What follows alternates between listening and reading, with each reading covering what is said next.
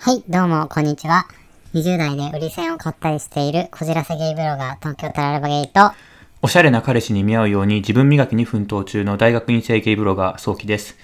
このラジオはゲイの中であんまりモテないとされている前髪系を貫くゲイブロガー2人がゲイに関するあれこれをゆるく話すラジオです。はい、とうとう更新頻度がはい。今月から上がります。 本当に上がるんですかねちょっと一日だったからねいや、大丈夫、はいもう今ストック1本あるから。 そうですね。うん。ありますでね。ですね、ま、毎回こうオープニングトークやってるんですけど、はい。今日は15分前に、あ、やばい、今日オープニングトークを送らなと思って気づいて、はい。で、でも、ちょっとね、気になってたことがあって、はいはい。それについて、ちょっと話したいと思います。なんでしょう。はい。今日のテーマはですね、オープニングテテーマ、オープニングトークのテーマは、えっ、と、前髪にいつなんだって、いつなったんだっていう話です。ああ。ふか深いです ね。うん。ふえ、深いこれなんか意外と深いなって思って。嘘。え、なんか、その、ソキくんのブログ記事に、はい。あの、顔面コンプレックスをあーはいはいはいはい克服した話っていう記事があって、はい。なんか、高校生の時の写真と、今の写真が載ってるんですけど、はい。その、高校生の時が、前髪系じゃないんですよね。そうですね。あの、僕はすごい天パで、あの、本当に髪伸ばすとアフロみたいになっちゃう んで、なんかとにかく短く切ってたんですよ。アフロになんいやの本当そうなんですよ。めちゃめちゃ面白いじゃん。そうなんですよ。まあ、それぐらいすごいきついので、で、僕的には結構、あの、前髪ある人の方が好きだったし、自分もそうありたいと思ってたので、うん。で、そういうのがコンプレックスだったんですけど、うん。あと結構前髪下ろすと割となんかこう、様になると思ってて、あのどんななんか顔、さ、どんななん顔かでがも。和らぐよね。はいなんかが和らぐ。そうそうそうそうそ前髪伸う。なばんす。か、結構その、僕顔がで大きいので、あ の、できるだけこう、顔の面積を狭くしたいんですよね。うんそうなるとこう、前髪下ろした方がいいって思って、まあでもそれができなくて悩んでたと。高校までは。えで、いつ、はい。なん、その、いつその前髪系になったのえーっと、それで言うと、あの、宿毛矯正かけたのがきっかけなので、大学4年生の5月、だから、遅くないまあ、それ前もちょっとずつこう伸ばして、できるだけこう、アイロンとか、ストレートアイロンとかで、前髪を、ぽいものを作るようには頑張ってましたけど、ややっぱりあんまりこ、はいはいはいう綺麗に伸びずみたいな。あ、そうなんだ。はなんかさ、僕の場は合はもうちっちゃい頃からさ、い。はい。ずーっと前髪系だったの。はい。で、前回のさ、あ、前々回のハッシュタグ会でさ、はい。まあ、リラコさんからのお便りで、人類全員美容院行ったら、デフォルトで前髪系じゃんみたいな話言ってくれたじゃん。うん。うん。そうですよね。うん。でなんで逆にソキ君は、その大学4年っていう年まで前髪系じゃなかったんだろうっていう、あそれは僕はもうただの紙質ですね。髪質なんだ。紙質です。へえ、えそうもう、なんかその、アフロからさ、前髪系になったわけだけど、まあ、アフロはいかないようにしてたんですけどね。はい。その時はなんかどうだった最初はちょっと違和感ありましたけど、やっぱり数ヶ月すると、あ、絶対こっちの方がいいなって思って、へえ。まず、幼くなりますよね、前髪ある方が。あー、確かに。僕、幼いくなりたかったというか、なんて言うんだろうな。顔がいかついので、ちょっと幼く、可愛い系でちょっと行きたかったんですよ、その時は。いかつくもないけどね。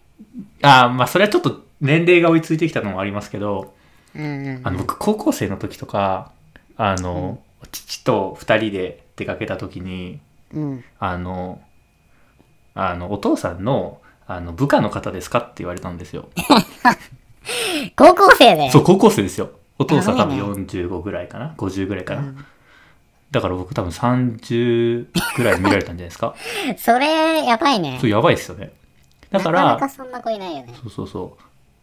まあ、よく言えば、なんか大人っぽい、子供っぽくないなんですけど、まあ、あの、ちょっとこう、幼さが欲しかったんですよね。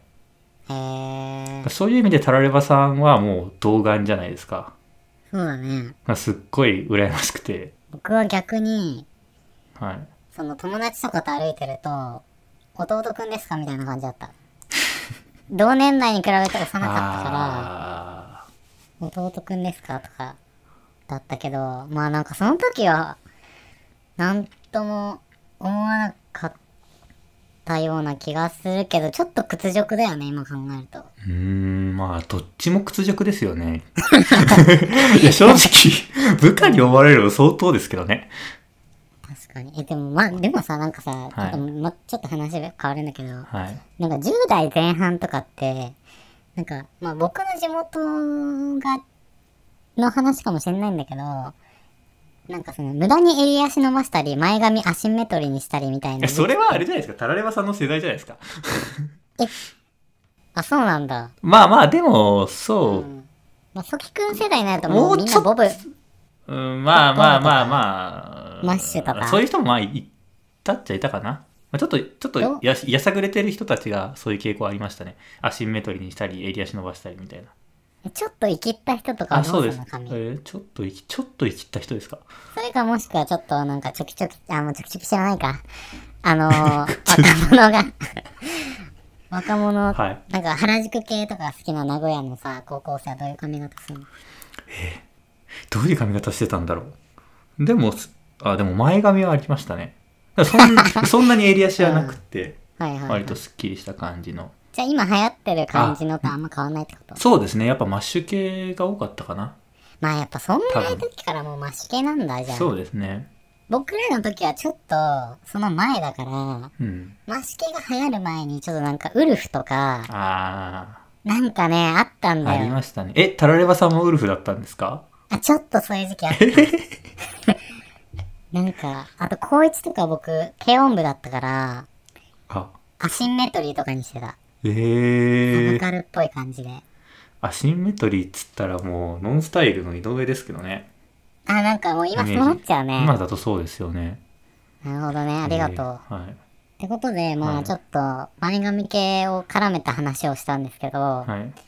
まあなんか前髪系以前に実はまあ、何を隠そう僕たちはまあゲイであるわけなんですけれども、はい。その、ゲイになった時の、その、なんて言うんだろう、ま、悩みとかはい。があったのか、どうして目覚めたのかとか、そういった話について今日ははい話したいと思います。はい。前髪系ゲイブロガーの BL のリアル。 Okay, now, from the beginning. Hit it, boys. は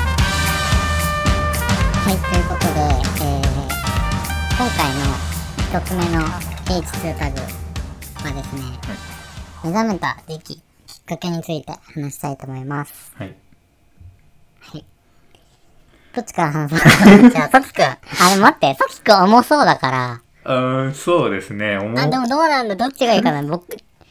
じゃあ、タラレバさんからいきましょうか。あ、そうだね。 タラレバさんは、うん。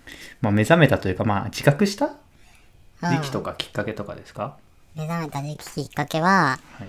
時期は中2で、えっあと、きっかけは、その1個下、あ、僕バスケ部だったんですけど、中学時代。はい。はいその時の1個下の子が好きになってはい目覚めたああ。です。一個下が好きになったんですかそう、なんか、その、僕はバスケがそんなに上手くなくて、うん交代要員みたいな感はいはいはいはい感じだったんですけど、1個下なんだけど、もう次期キャプテン候補で。あ、いますよねなんか経験者とかでそう、いるいるいるま。すねでその子が、もう2年、うんあ、僕は2年の時だったんだ。その子は1年で、うんまあ、1年の時からもうちょっとずつ試合出てたんだけど、あのまあ背高くて顔がめっちゃイケメンなの、うんまあ、例えるとまあそれこそ杉本健佑なんだけ ど みんなが納得し ない共感しないみんなが納得しない例えてたなみんなが納得しない杉本はい健佑って健い佑はういサッカー選手に似てるんですけど、めっちゃイケメンなんでちょっとググってほしいんですけど、うそうですねちょっと一回見てはい欲しいですねいやでもこれほんとうんかっこいい、なんかその目が黒くてまつげが長くて、はいでなんかちょっと腫れぼったくてうんみたいなちょっと悪人面な感じなんですねあちょっとそうはいでその子とはいなんかそれまでは普通に女の子好きだったんですけど、はい。その子と、なんかその、毎週木曜日に筋トレの日があって、うん。その日にこう、なん、なんかね、これ崖に出た時も話したんだけど、はい。ね、ちょっと捏造してる可能性ある、これ。あ、いい古でいす記よ。憶すぎて。はい。その、どっちも彼女いて、お互いに。あ、いたんですかそうそうそう、いて、へで、キスする練習みたいな。ちょっと待ってください。え BL じゃないですか、そ れ。いや、そうなんですいや、よ知。らないですけど。 えー、で、キスするようになって、それが日常茶飯事になってて、はい。で、僕はお尻フェチなんですけど、今。あお、尻フェチになった原因は、はい。彼のお尻をめっちゃ揉んでたから。でもあります。えー、なんかその、毎週筋トレの時間にベンチコートがあるんですけど、はいそ。の、バスケットの、はい。ベンチにいる間着とく長いコートはい、はい、がああっりますて、ね。なんかそれを2つつなぎ合わせて、なんかその中であキスー。とかずっとしてて、でなんか僕はめっちゃ好きになってやったんですけど、うんうん。彼はなんかのんけでキスとかしてたけど最終的にのんけでだったみたいなあいつここだったりとかしないんですけど、うん。なんだろう自然消滅というかバスへー僕が引退してそういうのがなくなってただの先輩後輩に戻ったんですけど僕はずっとそっから34年ぐらい好きだった高校行ってからもですかうん結構気になっえてー、たかな、え、でも普通に考えたら浮気じゃないですか、それ。いやでもねそういうね僕もだったんだけど、いそういう感覚はなかったあー。なんかでも授業中とかすごい考えちゃうあー。相手、多分あ相手のことをですかそう、すごく、は初恋だったんだと思う、ちゃんとした。ピュアですね。うん、それで目覚めて、はい。で、最初はよくわかんないまんま、でも、エロサイト見見るようになって、ああ、だから、そっちがそうきっかけで、好きになったのがきっかけで、その後そういうそうそうそ動う画とかも興味持ち始めてみたいな。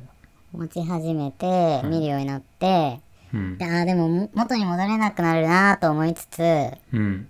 もなんか絶対そっちの方が興奮したから、うん。うん。うん。どんどんこう、染まってっていうか、っあていう感じだった。あ、なるほど。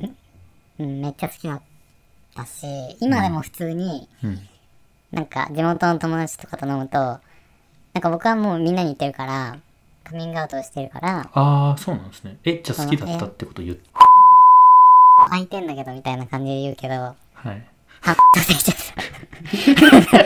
はいはた。名いはい。前言っちゃった、はいそう。会いたいんだけどって言うんだけど、全然会えてない。だから向こうに、もうカミングアウトしたんですかじゃあもう今は。あ、してない、してなあい、向。こうにはしあ、でもなんか Facebook で前にない。はい。メッセしたことがあって、うん。その時に僕が彼に、なんて言ったんだっけえ、昔キスしてたの覚えてるみたいなことをメッセージ送ったことがあったんだけど、その時の返答は、覚えてないって言ってた。うーん、絶対覚えてますよね。って思うけど、多分本当に覚えてないと思うん本当に覚えてだなよいねです。かうん。そういう人なんだと思う。えー、じゃあもて遊ばれたと。うーん、もてあそばれたっていうか、本当に遊びの一環だったんだと思う。ああまあ、思春期の。そうそうそう。なんかね、女子とかに聞くと結構あるみたいだけど、あ、女子同士でですかうん、僕の友達結構多くて、あ、ってそいううなんねですね。感じです。へさきーくんはどうですかはい。さきくんは。僕の目き覚めたき、あ、僕はですね、一応ブログとかには、うん。あの、まあ、中学時代からちょくちょくこう、なんか、興味があるなーっていうのに気づき始めたんですよ。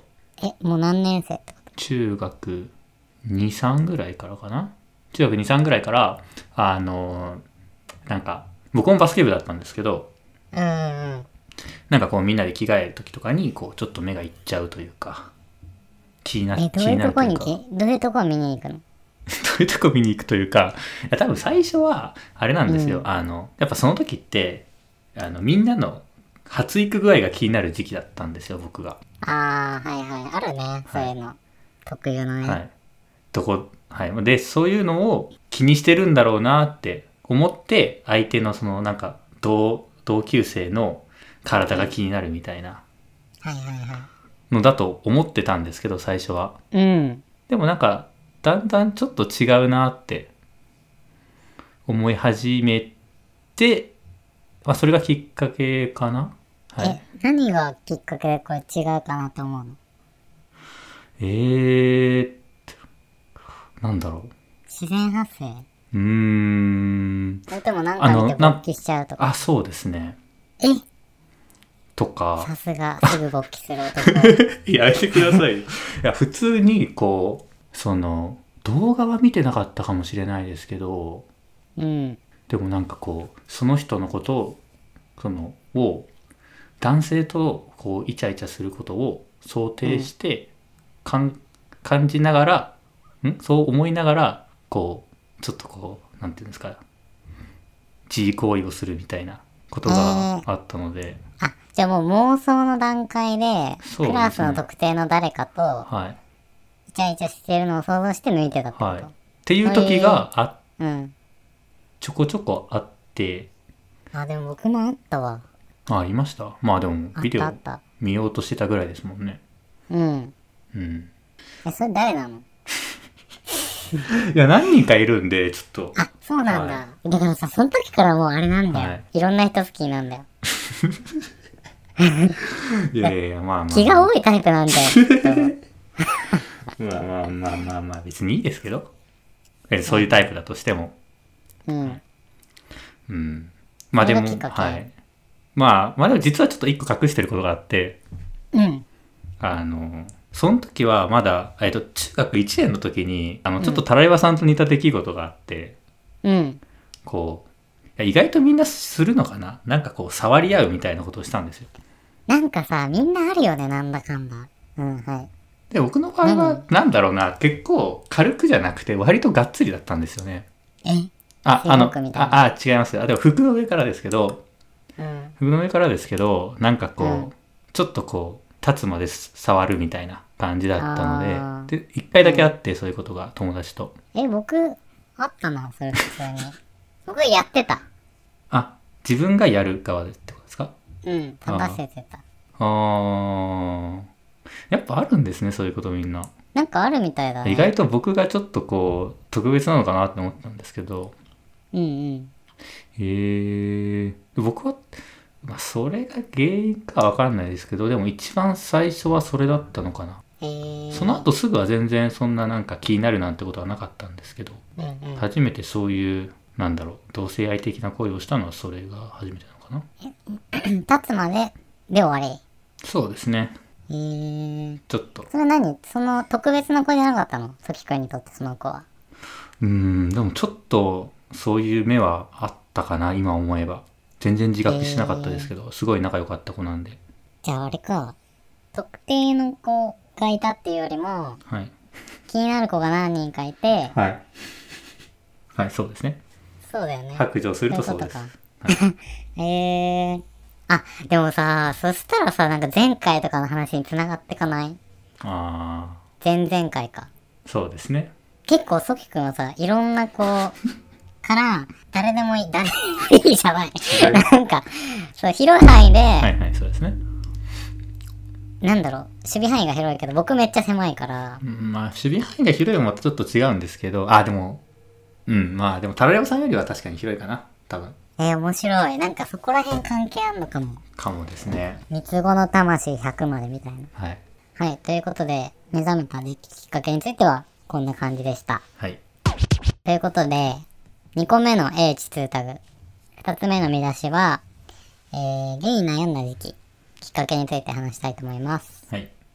じゃあ、まずは、タラレバさんが、タラレバさんはですね、悩んだのが、ちょっと待ってね。あんまり僕こう見えて、すごい自己肯定感低いって思う人が多分多いと思うんですけど、はい。ブログとかうんラジオで話してる感じ。うん。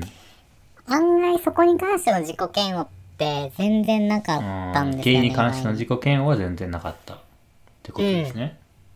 なんだろう。これ、これだから自分が悪いっていうのもなんかもともとなくて、うん。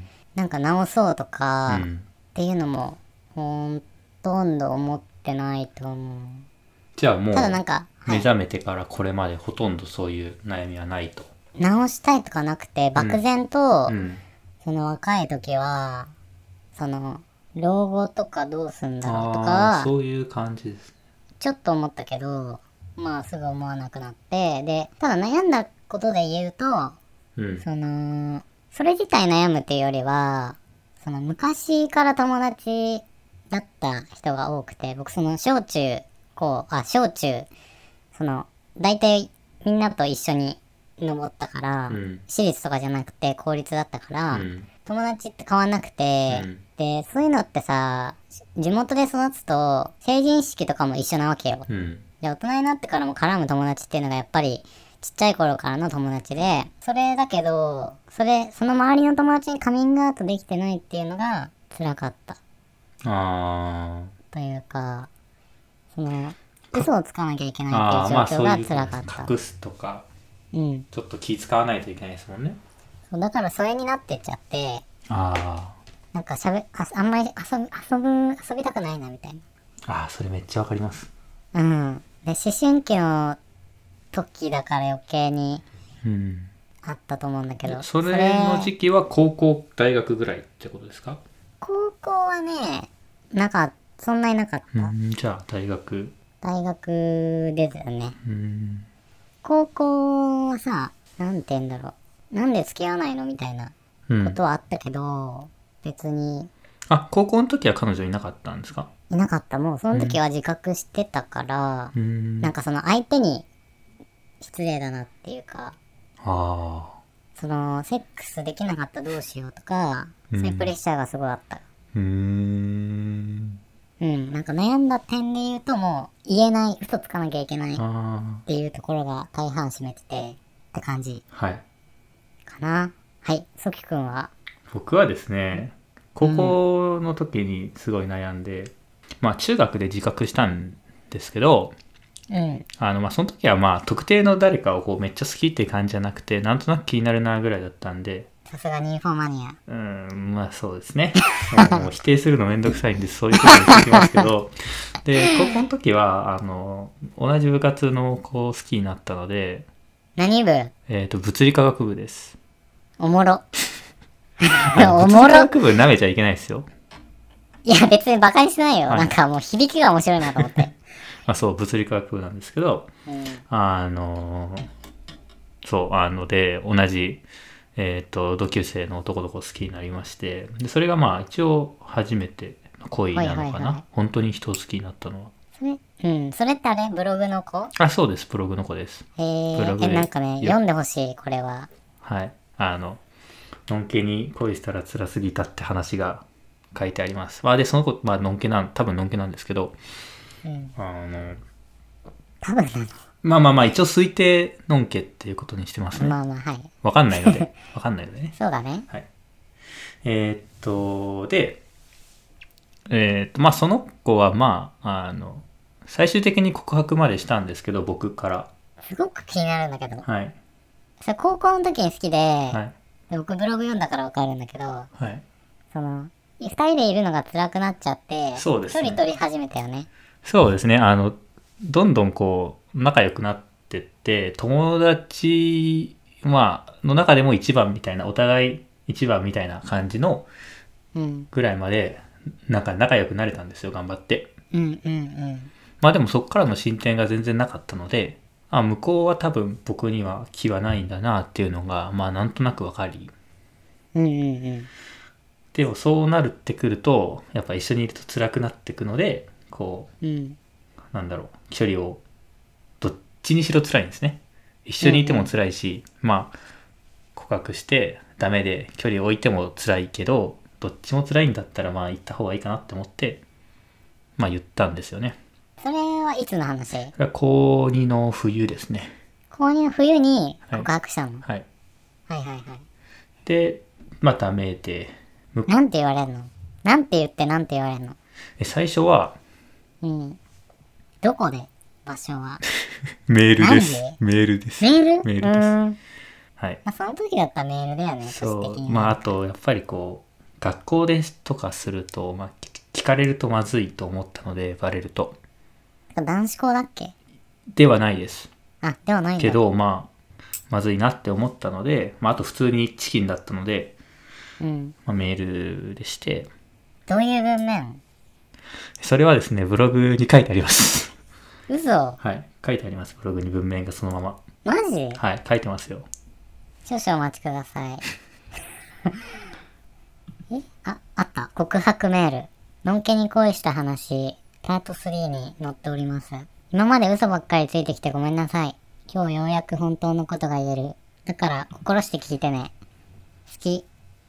池下のことが好き。友達としてじゃなくて、恋人として。いつかは言わなきゃって思ってた。池下のことがずっと好きでした。またね。そえ、れ切ない。でしょでも切ないけど、節々にう。さ、はい。なんかちょっと上からを感じる。 何心して聞いてるって。いいじゃ ん。氷だよ。氷だよ。いいじゃん。なんなのこの謎の語尾。あるよね。この時期あるよね、謎の語 尾。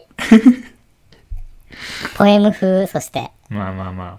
まあそんなんなんですけど。えー、でも結構あれだね。はい。結構なんだろう。エモいね。エモいですエね。モいと思った、今すげえ。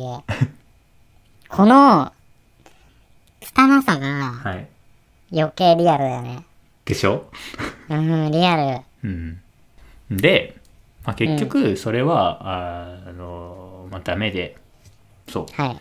まあ向こうとして別になんか僕をこう嫌悪するって感じでもなかったんですけどやっぱりこう気まずくなってお互い多分男女でも多分告白とかするとちょっと気まずくなるじゃないですか、確かに。まあ、そんな感じで気まずくなってでそこから卒業までの1年23ヶ月はもうほぼ喋らず、へえ。まあ、でもその高3で同じクラスになったので高3はもう部活は引退してるのでうん。もう僕はもう高2の段階ではあ高3になったら、まあ、部活引退するからで会わなくなるから、まあ少しはマシになるかなって思ったんですけどそのうん。辛い感情もただはい高3で同じクラスになっちゃったので、1年間すごい辛かったですねでその時辛かった時にめちゃくちゃ悩みましたねうんそれ辛いね。はい。で、まあまあ、僕が悩んだことは、まあ、大体3つあって、1個はやっぱりその、好きな子と結ばれないんだっていう感情ですね。うわー。僕のその知ってる世界は、まあ、その、いわゆるゲイの中で出会うっていう世界があるのは知らなかったので、あの、こうやって、あの、学校に行ったり、まあ、就職して社会に出たりして、こう、うんこうやって自然に知り合った人と、と恋をするもんだと思ってて、で、それの一番最初の人は、まあ、とは結ばれなかったわけですよ。じゃあ一生このままなのかなって思って。え、なんかさ、掲示板とかっていう発想は、いや、一応僕は、まあ一応知ってはいたんですけど、なんかそういうのがあるらしいとか、うん。でもあのそんそんなとこに行く人なんて僕の恋愛対象じゃないと思ってたんですよ。だからさ、はい、節々出るよね、なんか。面 いや白違うですそれそれはやっぱ り、うんあのかなり偏見があって、うん。まあ、まずいわゆるこうなんだろうな王道ゲイの人うん。単発ヒゲマッチョででちょっとおねえとか例えばそういう系のあのメディアがとか大衆が思うようなおゲイの人がそういうところにいるもんだと思ってうん。あと僕は割とこう真面目系だったんですけど結構そういうところに行く人は危ない人ばっかりだと思ってたんででまあ僕はこういわゆる自然な出会いを望んでたわけですようん。あのそういう掲示板とかだと真面目な人とは出会えないと思ってうん。職場とか学校で会った人と、はいはいはもう恋はできないっていうはい悩みが。はいもうできないし、まあもし偶然出会えたとしても確率めちゃくちゃ低くないかなって思ってうん、そうだね。もし出会えたとしても相手がそういう人だったとしても向こうがそうだと分かるまでというか向こうもゲイだと分かるまでには相当仲良くしていかないといけないわけじゃないですか。あ相ー当お互いの距離をまあ詰めていってでそれでまあゲイかゲイじゃないかが分かるってなるとあと何人人を好きになれば何人人を好きになって何人こうこのなんだろう告白に失敗すればゲイに出会えるんだろうって思って、そうだね。そうなるとなんだろう例えばなんだろうな人口の5%ぐらいがゲイ、まあ、そんな多くない気もするんですけど、うん。それぐらいだとしても、まあ、に、に、もっと多いでしょ。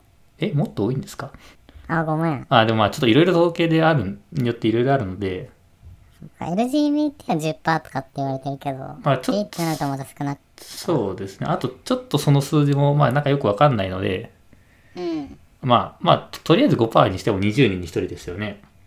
うん、ってなると、まあ、大体20人は好きにならないといけないと。うん、ってなると20回告白ししないといけないと、じゃあ残りあと19回僕はこの経験をしなきゃいけないのかなって思ってそんななんだろうなあと残りこの経験を19回できるほどそう精神状態があの保てるのかなっていうのがすごいありましたねすごい辛かったんで、え、想像できない。はい、想像してくださいえ、なんかさ、なんて言うんだろう。結構狭い考え方っうんそうですねてことだよね。そうですそうですなんか、すごい悪く言っちゃはう。いそてのるかもし通りでれすないけど。胃の中の蛙でしたよ僕はへえ、そうだか。そうだか。そうまあでそういうのがあってそれが1個目の悩んだことですね好きな人と結ばれないと、うん。でもう1個はあのタレバさんと似てるんですけど、まあ、家族とか友人に隠すのが辛いとね。うんえ、なんかさ、何にも言われなきゃいいけどさ、その、うん彼女いるのとうんかっていう質問が嫌だったうんうのんか。嫌でしたねさきくんこの前ツイートしてたけど、あはいそうですねおおじいちゃんに聞かれおじいちゃて 彼女いるんかって聞かれて。そうノーコメントでってお茶を濁しておきましたまあなんかもうその年代になると理解できないのは仕方ないってうんそ思ううですねから、もう僕も勇気にはなんなはいいかも、あともうおじいちゃんちょっとあんまり今ボケがボケが進んでるのでうんまあ多分何回も言わなきゃいけないなって思って。もう何回もカミングアウトしなきゃいけないんだろうな。いけるもう紙に書いて貼っとけば、はいまあそうですね。で、もう一個の悩みが、あの、あれですね、ロールモデルがいないことですね。将来。まあそれもタラヤバさん言ってましたけど、将来どうすればいいんだろうみたいな。 ああそうだよね像が見えないんですかね。未来像が。今生きてるほとんどの芸がうん。ないよねうーん。そうですね。なんかさハリウッドスターとかで超悠々自適に、うん。めちゃめちゃイケメンの彼氏とめちゃめちゃなんかそのこなんなん子供たちは預かってさ、豪勢に暮らしてるとかはたまに見るけど、等身大じゃ全くないから、うん、でどうなんだろうな多分そののんけの人たちにとってのロールモデルって、まあ、一つは自分の家庭ですよね、うんまあ、結婚して子供産んでみたいな将来像って、まあ、自分が住んでる家庭自体がロールモデルだし、うんうんあとはやっぱりメディアも大きいのかなって思ってて、まあ小説ドラマ映画とか、うん、っていうのの影響力が大きいのかなって思ってて。とまあ、ゲイに関して言うと、まあ、家庭がそういうロールモデルになるっていうケースはまあほとんどないので、そうだねまあやっぱりメディアがかなり大きいのかなと、僕のロールモデルはでもあるよ一個はい、 「東京タラレバ娘」っていうああ漫画です あれは、え、ゲイの話なんですかいや違う違いますよね 普。通にアラサーはのい。結婚できない女子たち が居酒屋で、あそのああだこうもうタラレバもうタラレバの話をして、あ。うん。時間を浪費するっていう話でそああ。う僕のロールモデルが今それになっちゃってるだからダメなんじゃないですか。 ダメなものをロールモデルにしてますよ。そうなんてだか、ロールモデルとしては、今優秀に機能してることになるのか。だって、ロールモデル通りになってますも んね。そうだね、はいやばいよねタラレは言ってることを、で、時間を浪費してることを、インターネットに配信までしてますから。ウケるはい、で、そうだねまあそうですよね、だから最近はやっぱりいろいろ出てきたじゃないですか、まあ、ドラマにしても映画にしてもっほんと増えてるよねていうのはやっぱり良くなったなあって思いますねまあただその家庭とかに関してはないけどうんそのメディアって出るメディアに出るっていうことで、あいるんだっていうああなそうですねんか多分その10年前とかいちゃいけないものみたいなうんうんうん臭いものには蓋をするみたいなうんうん存在で、そうですよね。まあ、いることにはいるけど無視しなきゃいけないみたいな存在だったから、まあ、それがメディアでそうす良くなったよねまあ、あと、いるにしても、なんかこう、いわゆるお姉の人とか、こうメディア的に面白い存在じゃないと扱われない感じですよね。身近にいるっていうことが前提にないうんそうですね存在だった、でしたね。けどなんかあれだよねドラマで言うと「おっさんずラブ」とか、はい。今日何食べた」とかはい。昨日ですけどね。 あるから、あ昨日今日何食 べたさすがにちょっと覚えておきましょうって感じですけどね。 LINE の内容だよはい、ね、そうです。確かに覚えておくべきだ、はい。あとあれですね、あの、トナカゾですね。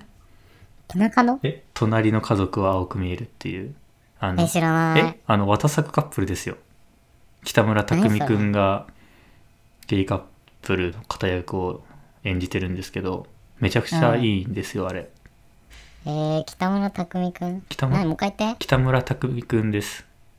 え作品名何えー隣の家族は青く見える。まあ、その、主人公は、あの、まあ、ノンケカップルで、あの、一人が不妊治療してるやつなんですけど、見たわはい。一瞬途中途中だけ見た、めちゃくちゃいいです。えー、めちゃくちゃいいです好きそう北村匠海くんすごい好きなんで。北村匠海くんえー、可愛いですね。なるほど ねということで、はい。悩んだのはその3つ、はい。えー、1個目が好きな人に振り向いてもらえない、はい。2個目が、辛さはい。えっ、と、家族、友人に隠すのが、まあ、辛いと。 2つ目で、3つ目が、まあ、将来に対する悩みだと。今はないのじゃあその悩みはうー全部ん、まあ、ほぼないかな。えっ、と、恋愛の悩みもないし、将来の悩みもないので、ほとんど。うんまあちょっと友達に隠すのがめんどくさいなって思ってたけど最近はもう隠さなくていいかなって思ってるのでうんまあ聞かれることがないのでかカムはまだ全然しないんですけど友達には、うんまあ、ほとんどなくなったかなへえなんだろうね今悩んでる子とかがもし聞いてたら、はいなんていうかなでも今の子ってうんもう Twitter とか YouTube とかあるから、うんもう悩まないのかな意外とそうでもないんですよねえそうだよねそうなんですよなことないよねで僕もそうなんか状況がだいぶ良くなったから、ね、NHK とかでも結構 LGBT の特集とかやってるしなんかそこでこう、あ自分だけじゃないんだみたいなのがあるから、いいのかなって思ったんですけど結構あの僕のブログだとそのゲイ悩んでる人向けに書いてるんですけどうん結構月1ぐらいであのお便りとかいただいていろいろこう悩んでてみたいなうんうんうん話をいただくので、まあ、全然そんなことないんだなって思ってやっぱ、消えないんだねまだ、ままだ消えてないみたいですね、まあ、当たり前ですよねあそうだよね、てかなんか僕がその結構そのカミングアウトできるようになったのは、はい社会に出てからなんだよねうーん僕の思考的に僕結構慎重なのねはい結構慎重なの意外に意外意外とそうなんですねそう、慎重派でその学校とかって閉鎖された空間じゃないですか、うんそこでなんかいざこざというか変な噂とかが立って、うんもし自分が省かれた場合、ん僕の場合大学の時だと単位が取れなくなるって思ってたから、ああまあ連携プレーですからね大学の単位取るのは、そうなんだよだから卒業したらいいよって思ってて、うんうんうんでしょ堅実ですねかなりそうなの。で、社会人になってからも職場を変えて、変えた後に、それでも仲いい人には言うみたいなスタンスで生きてる。だけど、え変えた前の職場の人というに言うってことですか仲良かあ、ったごめん、そう。ああはいはいはいだから今所属している組織には言わない基本的には言わなうーいんかな。仲良かったりとか、まあ、その相手のレベルを測って、うん大事ですよねうん、大事だと思う。うんなんかね、頭のいい人って大抵言っても何とも思わない。うんうんうん。なんか多様性あるよね、当たり前だよねっていう思考じゃん。そうかな。そういう人には言ううん。かな。まあ、頭のいいってあれですよね。あの、偏差値的な頭の良さというか、なんだろう、もうちょっとこう人間としての、なんか、ああ、そういうことなんじだ。ゃあわかんない、僕。いや、わかいやわかんないですけど、僕は、あの、名古屋大学に通ってて、まあ、偏差値的にはそれなりに高いところにいるつもりではいるんですけど、うん別にみんなこう、なんだろう、理解がありそうな感じかというとそうでもないので、あ、そうなんだ。はなるほどね結。構、なんだろう、まあ、あの、男子が多い空間なので、工学部だと、あそういう、いはわいゆはいる男子校的なノリなんていうんですかね、そういう、ホモネタみたいなのがあったりするのえあで、るんめだちゃくちゃありますまよ。ああ。え、めちゃくちゃあるのめちゃくちゃ、まあ、自分の所属してた部活が特にひどかったっていうのはあるんですけど、割とあり、あるので、意外。はい。だから、ちょっと、うん、まあ、まあ、周りもそうですけど、まあ、本人自体がどう思ってるのかはわかんないですけど、まあ、みんな言ってるからいいや、うんみたいなところがあるとは思うんですけど、うんうん。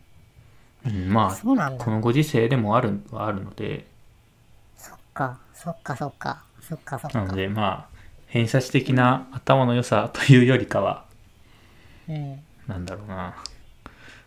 まあ、人間としての素質っていうとちょっと違いますけど。キャパの問題なのかうなんキャパなのかなこの話って。ただなんか、ビジネスとかうの、ん。ビジネスとかでちょっと成功してるっていうか、うん。そういう人たちは大抵言えるっていう僕のデータがあって。ああ、まあそうでしょうね。まあなん、なんなんだろうね。キャパかな、やっぱり。じゃあ。まあ、単純にそういういろんな価値観を、うん。まあそういうのもありだよねとかっていう人もいれば、うん。なんかこう偏見が強いというか、なんか僕、その偏見が強いっていうのって、大きな流れに流される人うん。じゃないああ、まあそういうことですね。偏見ってそもそもまあそういうものか。本質を見れてないうん。人なのかな、うん。なんかそれを見極めるのが多分僕は得意で、ああ。なんか自分で言うのもなんだけど、え、でも行って後悔したことが一度もなくあーじて、ゃあいいですね僕もうん聞かれたらもう言ってもいいかなって思ってるのでちょっと参考にしたいですねえ、むずいな。手を選んでえ、どういう人、今まで誰に言ってきた親だけですねそうなん。友達は結局言ってなくてああその告白したしてとかはまた別ですけどうん。基本的には親だけですえ、それでさ、よく顔出ししてツイッターやってるよね。いやそ いなんかさ、もう全、もうめちゃめちゃオープンなのかと思ってた。やそれはあの、まあ、自分の中で持論があってうん。その顔出ししてツイッターやってあのまあなんですか大学の所属も言ってあのまあ個人情報を特定できるレベルのことは結構さらしてるんですけど、うん。なんでそこまでやってるかっていうと一つはあのまあ別にブロガーってそんな大して有名にならないなっていうのがあって そうだね。あの僕その時あの、まあ、ブログ始めるにあたってブロガーってどれぐらい影響力あるんだろうと思ってその時、うんなんかすごい有名なブロガーを調べたんですよ何誰がヒットしたかな、まあ、僕ガジェット系ブロガーで言うとまあ、うん有名な方々いるじゃないですかうんトバログさんとか、うん。そこら辺の人たちはいはい。でも別に僕それまで何も知らなかったんでその人たちのことうん。だから多分月間20万とか30万 PV とかっっていうレベルのすごい有名人をいわゆるブロネット界隈では知らなかったので、ってことは別に僕がブログやったところでもちろんそこまではいかないし、た。あの、一一般人に知られることはまずないだろうなと思って逆にそこまで知られるほど知名度が出たらある意味それを勝ちかなって思ってまあえ、なんかさ、わかるんだけど、その、ただなんか、ネットに情報を載せるっていうはいことは、隣の人が知ってても、はい不思議じゃないっていうそうですね。感覚というか覚悟ではい。書くと思うのね、はい僕は、。覚悟してますよ。その覚悟はできてるのね。はい、できてます。てか別に、もしその情報を知ってしまった人は、うん。うんまあ、なんだろうな。まあむし、むしろこっち側の人間だと思ってるので、え、なんかそれだ、その覚悟ができてるんだったら、はもあ、カミングアウトもってことですかう、そう、してるのかなあっていう。ーそういうことですかカミングアウトはまた別ですよねでなんかやっぱりこう伝えるってことは相手にもうん。なんかこう自分が能動的にすることなのでそっか多。少こう負担をかけるっていうとちょっと違いますけどうんうん。まあそうですねまあ、そうね。確かに、その、ネットで知ってくれたら楽っていう面はあるよねうん。実際そういう意味で言うと。はいまあ絶対ないまあ絶対ないとも言い切れないですけど別にあったらあっただなって思ってますなるほど。んちょっとカミングアウトについてはまた別の回にすはい、る。別の回でやるやりますねやる予定は、あるしね、はい、ありますねなんかそこら辺ってまた大きなトピックだようね。んそうですねカミングアウトはああ、なるほど。おもろいね。はい おもろいね。 なんかもう、でもさ、待って。でもさ、やっぱさ、ソキ君って変わってると思うんだけど。まあ、ちょっとこのブログやってることに関しては、まあ、ちょっと変わってるかなって思いますね。なんだかいぶ逆説的だよね。そうですか。なんか、行動が先に来て、はい。覚悟が後から来てる感じだったじゃん、今の話。うん。そうですね。そうですね。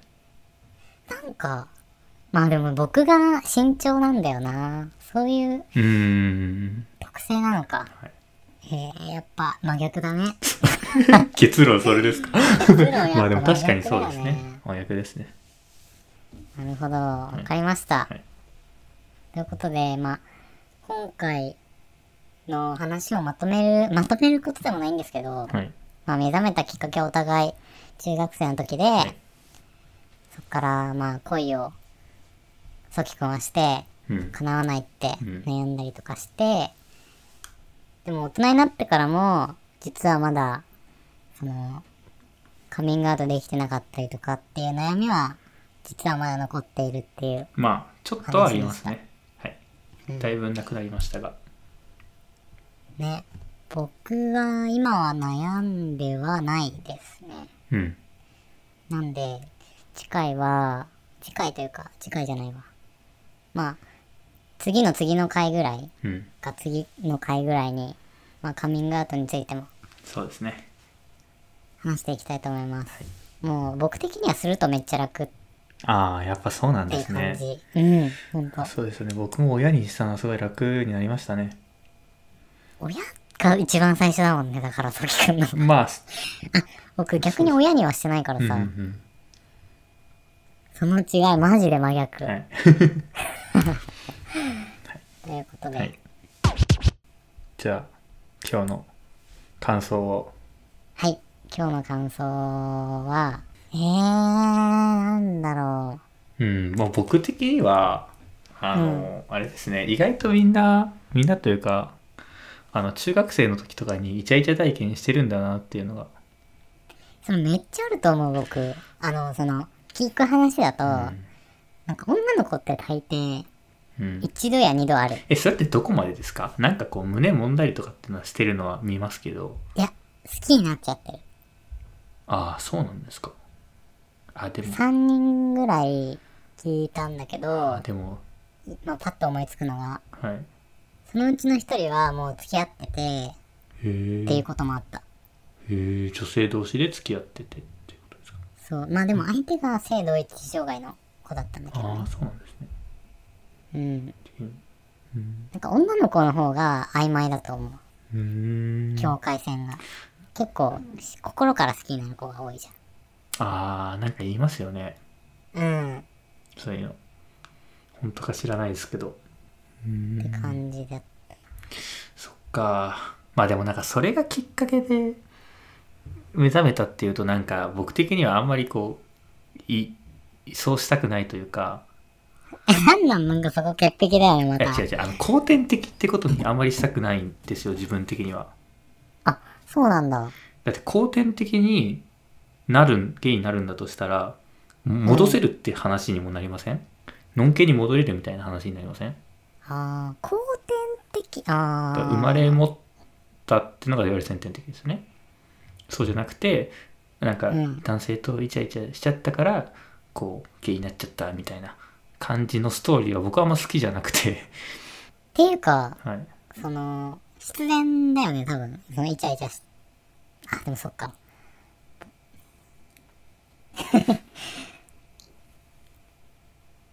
ごめん、なんだろう。そっか。難しいね、これ。はいまあまあ別にまあでもそれ別にそれがね、まあ、もし本当にそれが原因で後天的になったとしてもまあ今は今で楽しく生きてるんで別にいいんですけどうん。なんかちょっと自分の中ではこう歯切れが悪いというか、え、僕全員先天的だと思っうてん、る。僕もだからそれを信じたいんですよなんででもそれを信じたいと思うのどっちでもえ良くない。だからえだからその戻れる可能性があるってことですよ戻れる可能性がある。はい戻れる可能性があるしえだからのんけに戻れる可能性があるわけですよね戻る戻らないの話じゃなくないえそうなんですかいやだから後天的だとしたら うん別に自分の、まあ、意思とまでは言わないですけど、まあうん外部的な環境によって自分の性的思考を変えられるのであれば、うん。まえあ、そっか。えでも多分それってさ、割と、左か右かみたいな、極端な話じゃないなんかそのあ、、左利き右利きですかえー、っとね、なんだろうな。例えば思い浮かばないけど、はいどっちかしかないっていう考え方に聞こえる。ああ僕的にはその、好きになれる。例えば、このデザインが好きとか、うんこの人の作品が好きとかと同じで、それが好きになるっていう感性が備わってたっていうことと同じだっていうふうにん思うから、なんか、戻る、戻らないっていう話が全然、あーでも例えなんばか初耳だった。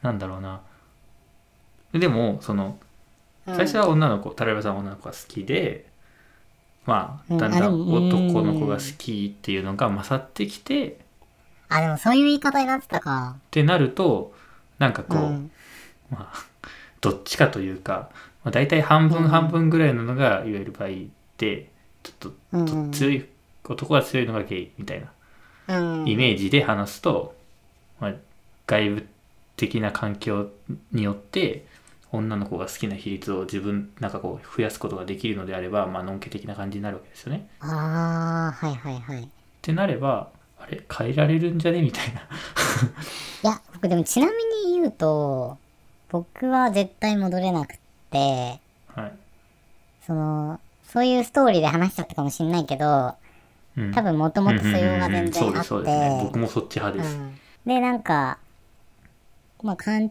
してうん生きてて、まあ、社会的にもそういうもんだっていうふうにまあなんだろうある意味洗脳されているのでその洗脳が解けたと、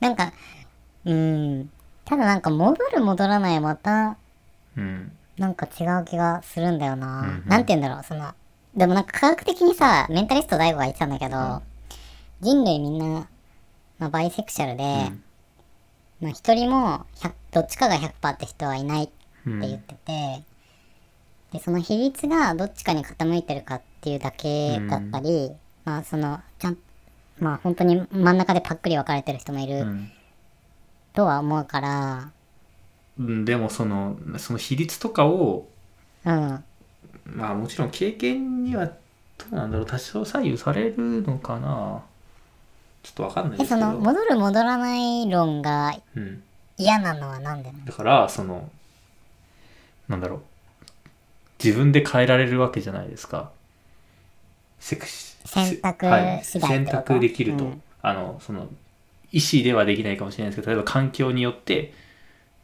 経験によって変えることができるのであれば例えばうん女性とばっかりこうなんていうの女性ものの AV ばっかり見るとかそういうことをして女性を好きになることができるのであれば、まあ、変えられるってことですよね環境によってそれって嫌じゃないですか なんであのなんかなんだろうえなんで嫌なんだろう別にいいと思うんだけど。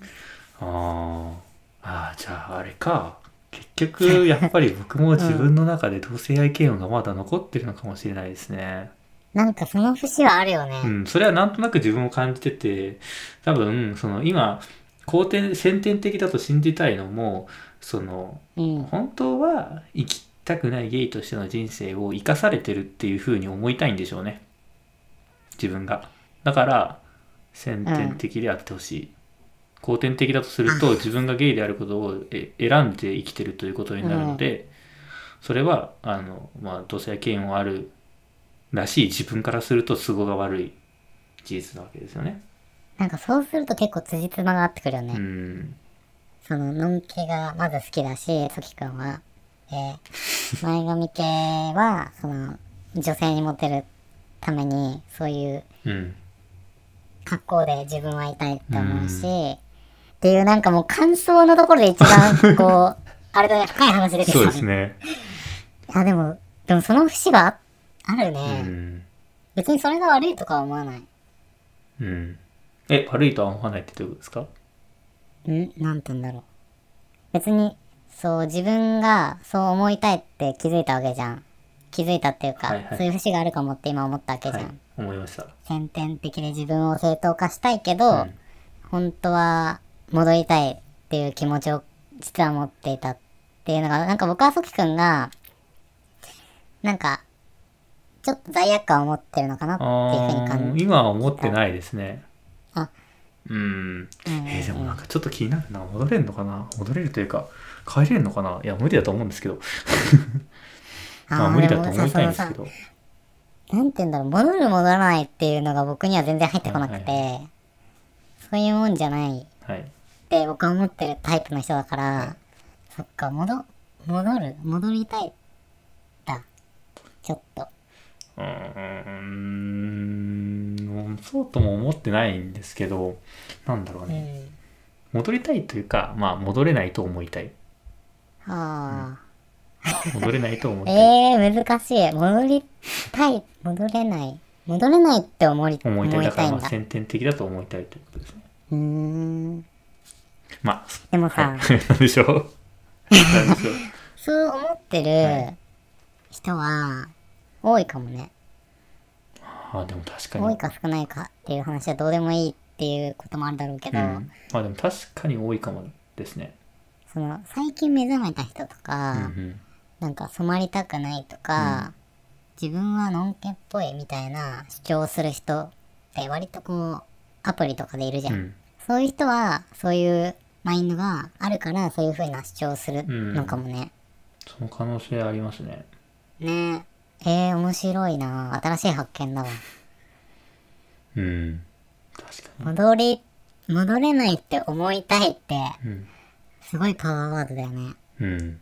これでブログ書けるじゃないです かそうですソキさんね。そうですね。まあ事実かどうかは結局よく、よくわかんないのかな。まあでも、ちょっとよくわかんないんですけど、あの、先天的っていう説が今のところ有力だとは思うんですけど、まあどっちが本当かは知らないけど、とりあえずそっち側を押したいしいわゆる、なんだろうなあのここのご時世のそのまあ LGBT をめぐる、まあ、政治的なのがいろいろあるわけじゃないですかうんそっちからするとまあそっちの方が都合がいいですよね先天的っていうことにしといた方がまあ都合がいいとなんでえだから変えられるものじゃないからまあこすなんだろうって言った方がいいじゃないですかえー、なんか僕わかんないわ。僕むしろ、その感性が自分に備わってて、はいよかったなっていうふうに思ってる。うーんこの芸術、わかる人とわからない人がいるみたいな、あるじゃん。はい例えば、モナリザを見て美しいと思う人もいれば、はい思わない人もいて、はいなんかそういうものと一緒で、って考えてる。感性。うーんそれってなんか、美しいって思える感性を持ってた方が、めちゃ素敵なことやないうん。あ、そうですね。それが備わってる自分っうんて、ラッキーだったなっうんうんうんうて。んまあまあまうあんそうですね。まうあんただそのまあ昨今のあのいわゆる LGBT をめくるお話で言うと、うん。なんだろう、まあ、うん生まれつきこうなんだからとまでは言ってないかもしれないですけど、うん基本的にはそこら辺は変えられないものなので、えっ、と、そういう同性愛者等にも、まうん。あ、あの同等の権利が保障されるべきだっていうのが、まあ、基本的な主張だと思うんですけど、え、そのさ、僕前提条件に、変えられないものだからっていう文脈は入ってないと思うんあだけそうど。なんですか僕そこが割と強いのかなってええー、めっちゃ面白い。 その発想なかった。へえマジか。それってすごく言われてる側にしたら、はい、なんかひどい言葉じゃないうん、言われてる側っていうのはうちら側ってことですかそう。あなたたちは変えられない仕方ないものを持って生まれた人だだかからら。 ごめんなさい仕方ないっていう のはそその時点でうんすでに、あの嫌悪なのでちょっとそれはまた違うとして、うん、まあでも、まあ、そういうもんじゃないですかえ例えーば、いやいやよく言われるのはあのうん。例えば AB 型とか左利きとは同じぐらいの比率いるんですよって話されるわけじゃないですか。まあ、高橋さん、鈴木さん、なあ、んちそゃうらさそん。うそううです。まあで結局それも、うまあ、比率の話でそれを上げてるのもあると思うんですけどそれは一つ変えられないものというかっていうニュアンスでも使われてると僕は思っててえ、それ、変えられないと思う、思う部分っはいて、どこえあの左利きとか血液型はあ、そういう例えではいはいはい考えたってこと、はいはいはい変えられないので、まあ、そういう点でも似てるんじゃないかなってって思ってて、まあ、ある意味こう例えとしてはいい例えだなって思ってるんですけどえ、でもさ、もうさ、はいあの、超細かくなっちゃうんだけど、うん左利きの人は右利きに僕は変えられると思ってて、えそれはあれですよね強制す ればちょっと右もうまく使えるようになるぐらいの感じですよねまあ、そっか。名字とかも変えられるじゃん。そうですねそこになんか変えられる変えられないってだいうからでもニュアンス血液型は変えられないので 基本的にはあーまあ最近の技術ちょっとどうなるかわかんないですけどえー、そっか。僕はそこがかなりでかい主張なのかなっていうのがうんうんうん。ありますねえー、面白いね。えー、すごい。めっちゃ新たなちょっと僕あ感んまり覚。知識ない状態であれこれ言ったのでなんかあの、ねあのいろいろいろん各方面からお咎めが来るかもしれな いですけどちょっいや、いいと思うよ。リアルだと思とう。まあ僕はそう思ってますよえー、え、全然いいと思う本。当ですかうん。だけど、傷つく人もいると思うかも。それって。うん中には。うんえー、面白いなぁ。えー、めっちゃ気になる、それ。そう思ってる人どのぐらいいるんだろう。なんか、ソキくんのそこら辺、こう、深掘りしていきたい わ。そのうち。はいじゃあ僕の感想は以上ですはい。僕の感想は、もう最後の最後にめちゃめちゃ面白かったなっそうて、ですね話してよかったなって思った。面白かったですねなんかこういう宝みたいなものが、はいこう、二人で意見を出し合うと出てくるっていうのがマジでそうですね一番のあれだよね。なんか自分の中では当たり前だと思ってるのでうん。自分一人じゃなんかネタとして出てこないですよねこういうことがね、うんで、なんか、ソキくんって、あその、本当に悪い意味じゃなくて、ソキくんはなんか、こう、自分の中で作り上げたれ、作り上げられたものを結構固く、そうですね。割と頑固かな。そう、おにぎり固めで作られちゃってるみたいは。ないところがあるから、うん。なんか面白いわ。そうですね。うん。あ、面白かった。ええー、めっちゃ新たな発見だったな。そっか。はいそういう風に捉える人もいるんだ。うん。なんか逆に僕も今後そういう部分を発見されたいうん。し、なんか結果、結局これ発信してるからさ、フィードバックとかもらえたらやっそうぱで嬉すしいね。ね。ちょっと、いろいろ皆さんの意見を聞きたいですね。うん、本当に今回のことに関してもはい。みんなどういうふうに思ってるかっていうのは気になりますね。そうですね。はい、はい。ということといでうこ、とで、ご視聴ありがとうごじゃあざあいまりしがとた。うございました。えー前髪系ゲイブロガーの BL のリアルでは質問お便りを募集しております。概要欄のフォームまたはハッシュタグ前髪ゲイラジオでツイートをお願いします。Twitter、アットマーク、BLNO リアルでアカウントもあります。よければフォローお願いします。まあ、次回はですね、まあ、 まあ今回はかなりこう、真面目なお話に、まあ、図らずもなってしまったんですけど、ああ、まあ、次回は、あの、新宿2丁目のゲイバーでネクラゲイが1日働いてみたっていう話について、していこうと思います。まあ、これはもちろんタラレバさんのあお話ですね。そのネクラゲイっていうのは僕なんですけど、まあ、数年前に、はい。まあ、あることがきっかけで、一日働いたことがあるので、ちょっとそこら辺のその体話験ををね、聞いていこうかなと思います。そうだね、はいうん。どうなるんですかね。ま あどうたまなるとに思いまはすこういうネタ会もね、挟みながら。どうなると思うネクラの人が働いたら。えでもゲイバーってえでも売りん売り子売り子店え子ーっと、店店子。子ってすごいこう場を盛り上げるわけですよねすごいうん。ネクラな人がやったらどうなんですかね って感じですよね。謎に包まれた女の子。じゃあ次回そういうお話ということであはい、ありがとうございまりがとうごしたざい。ましたそれでは良い毎回お過ごしください